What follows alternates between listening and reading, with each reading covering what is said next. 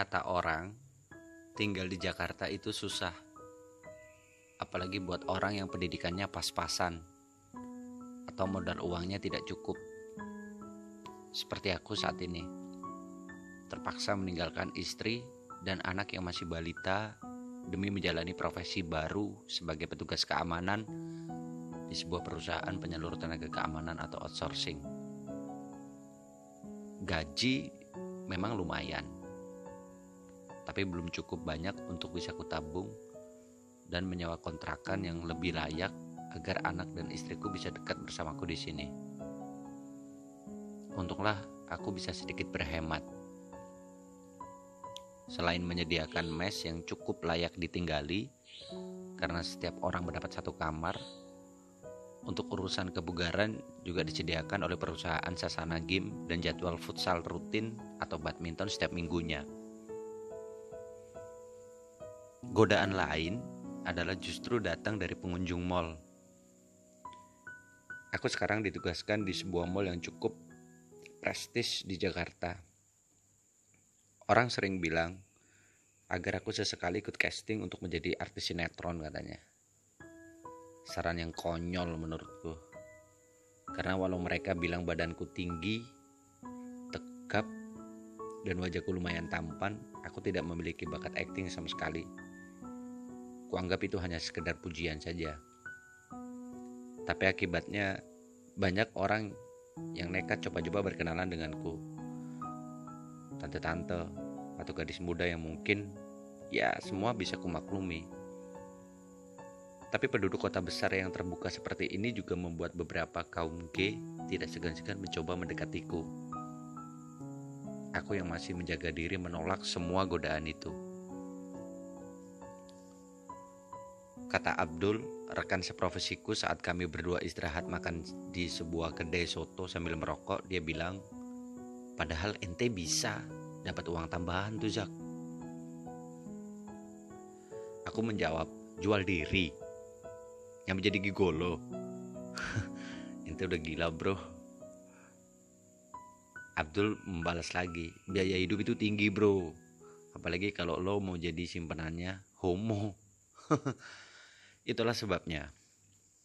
Walau tidak sesuai dengan etika profesi yang mengharuskan diriku tampil ramah, Kadang aku harus memasang tampang galak untuk menghalau orang-orang yang mencoba menggodaku. Terutama sampai taraf memegang-memegang badanku. Hal itu bukan mengada-ngada. Pernah terjadi seorang instruktur fitness pribadi yang bekerja di salah satu pusat kebugaran di mall itu mengajakku berkenalan. Dia kagum dengan bagaimana diriku tetap berhasil memahat otot tubuhku tanpa harus menjadi pelanggan pusat kebugaran mahal.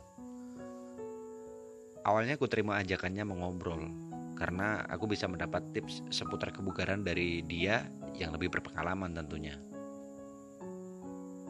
Lagi pula tidak ada kecurigaan sama sekali kalau dia ternyata gay.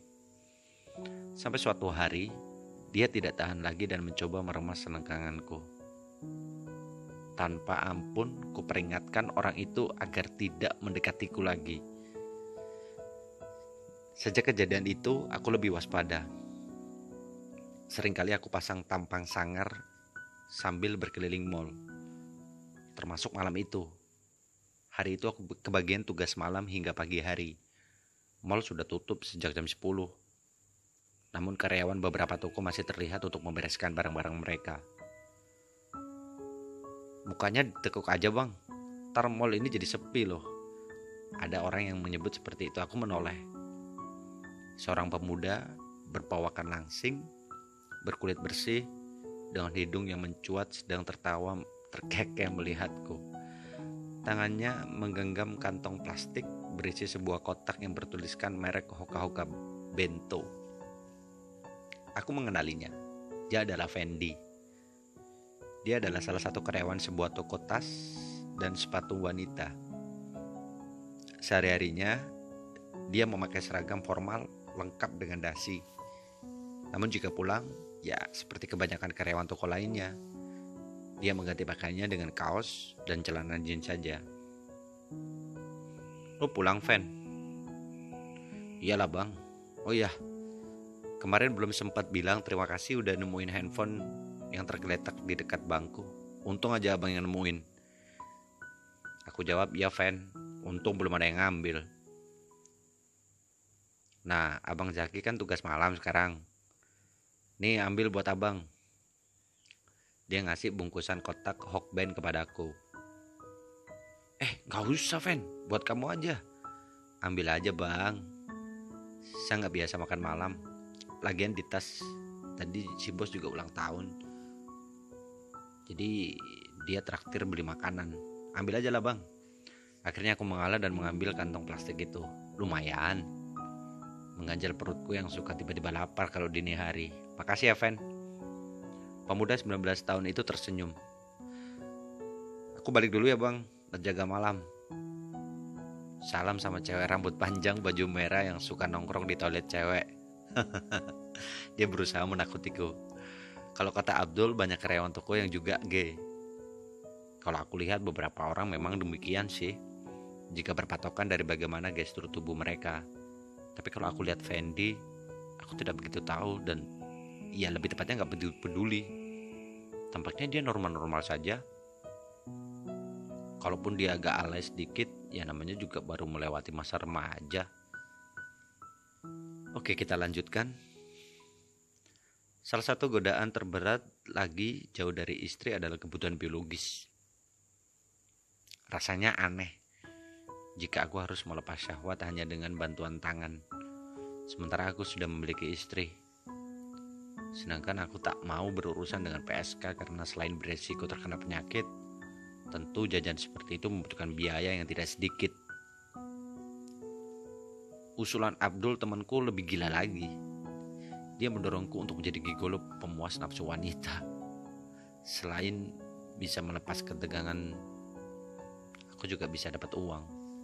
Tapi ini soal harga diri dan kelelakianku mau ditaruh di mana kalau aku sampai seperti itu.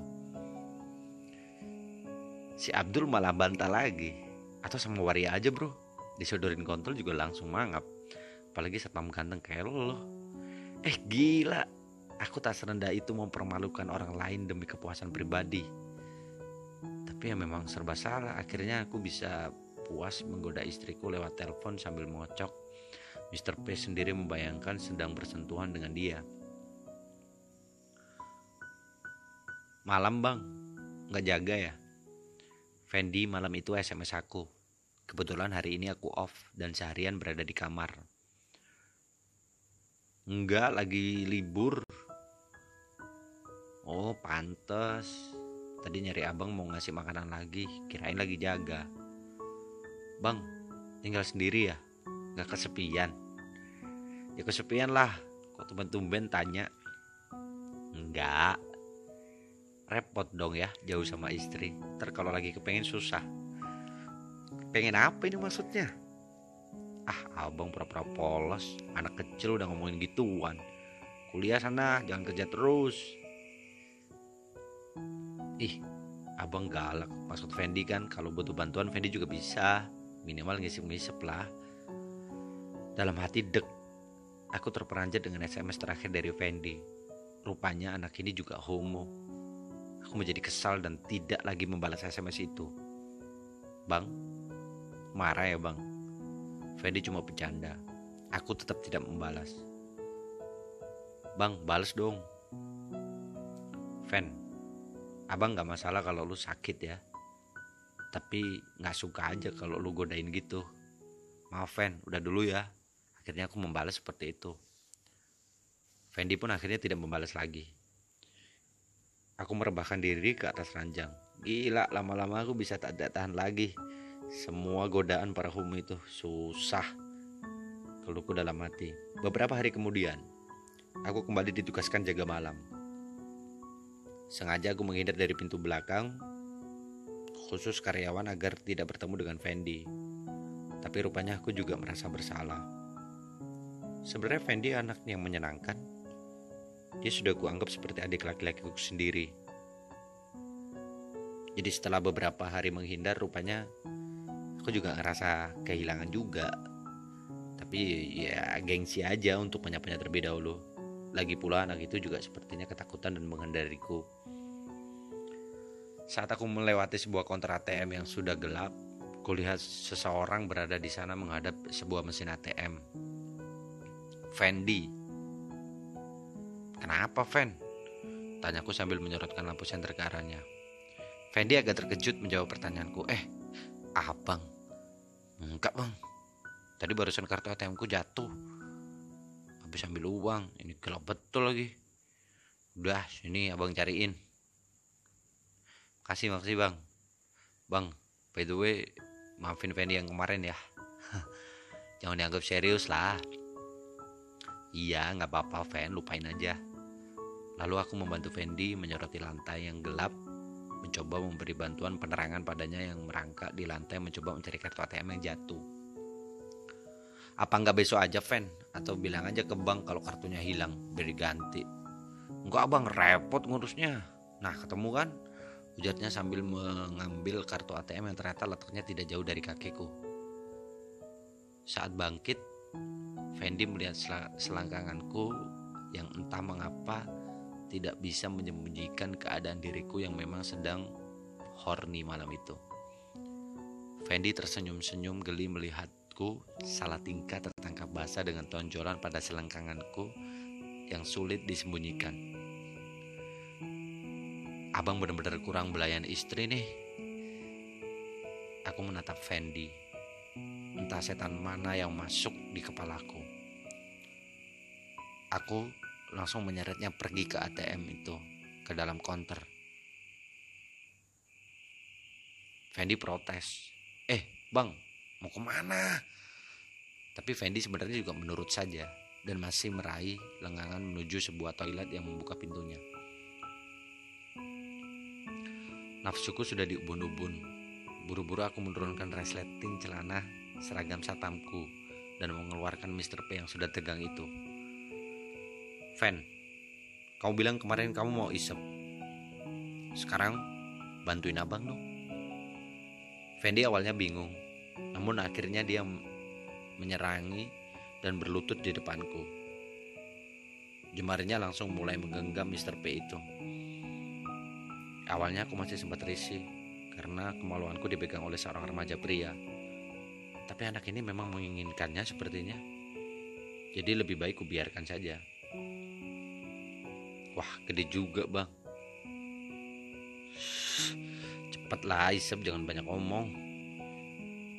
Aku memejamkan mata saat kulihat Fendi mulai membuka mulutnya. Lidahnya yang berwarna pink menjulur dari antara bibir tipisnya yang terasa selembut es krim itu. Aku terkesiap saat ujung lidahnya yang hangat mulai menjelati kepala Mr. P. Perlahan dan penuh perasaan. Tangan Fendi tetap berada di pangkal Mr. Peko. Menggenggam mantap seolah tidak membiarkan Mr. P pergi dari hadapannya. Lidahnya kembali bergerak lebih liar lagi. Diusapnya kepala Mr. Peko berkali-kali dengan lidahnya. Terus terang ini bukanlah servis oral pertamaku. Biasanya istriku juga melakukan karena aku yang memintanya. Tapi aku ngerasa itu hanyalah sebatas kewajibannya melayani suami. Tapi Fendi, dia seolah-olah benar-benar menikmati proses blowjob itu. Mengagumi setiap bagian dari Mr. Peko, menikmatinya benar-benar menginginkan batang itu sampai aku mendengarkan gumamannya saat dia berusaha memasukkan Mr. Peku ke dalam mulutnya yang hangat. My God. Fendi kembali mengulum Mr. P itu. Kali ini dengan isapan dan sedotan yang makin intens dan dalam. Aku sampai harus melengkungkan punggungku karena sensasi yang kuterima dari pelukannya. Aku tidak tahan. Akhirnya aku raih rambut remaja itu dan menahan kepalanya. Tanpa ampun aku mulai menggerakkan pinggangku dengan gerakan maju mundur dan mulai menyetubuhi mulut Fendi. Kurasa Mr. Beku berkedut-kedut, berontak ingin memutangkan seluruh isinya. Tanpa ampun memegangi kepala Fendi dengan gerakan terakhir kutekan ke dalam-dalam Mr. Beku ke dalam mulutnya.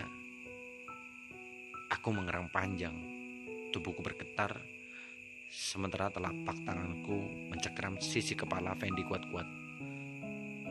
Aku ingin anak ini menelan seluruh isinya. Dan akhirnya semuanya pun keluar masuk ke dalam mulut dari Fendi. Setelah semprotan terakhir, aku membebaskan Fendi. Dia terbatuk-batuk dan beberapa tetes sperma meleleh dari ujung bibirnya. Matanya berair dan wajahnya memerah. Anehnya, dia tampak puas walau sudah kusiksa sedemikian rupa dengan Mr. Peko. Bang, banyak banget bang. Aku membantunya berdiri.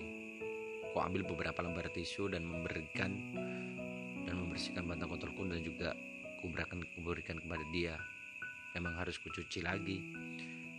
Tapi setidaknya sisa-sisa lengket kusingkirkan. Fendi menuju wastafel mencuci wajahnya. Aku tidak berani menatap wajahnya saat ku benahi seragamku. Makasih ya bang, ujarnya sambil tersenyum. Aku tidak menjawab. Fedi kemudian keluar toilet meninggalkanku sendirian di dalam. Ya Tuhan, itulah pengalaman pertamaku dan akhirnya bukan sekali dua kali, tapi di setiap kesempatan kami selalu melakukan itu. Apa yang sebenarnya aku lakukan?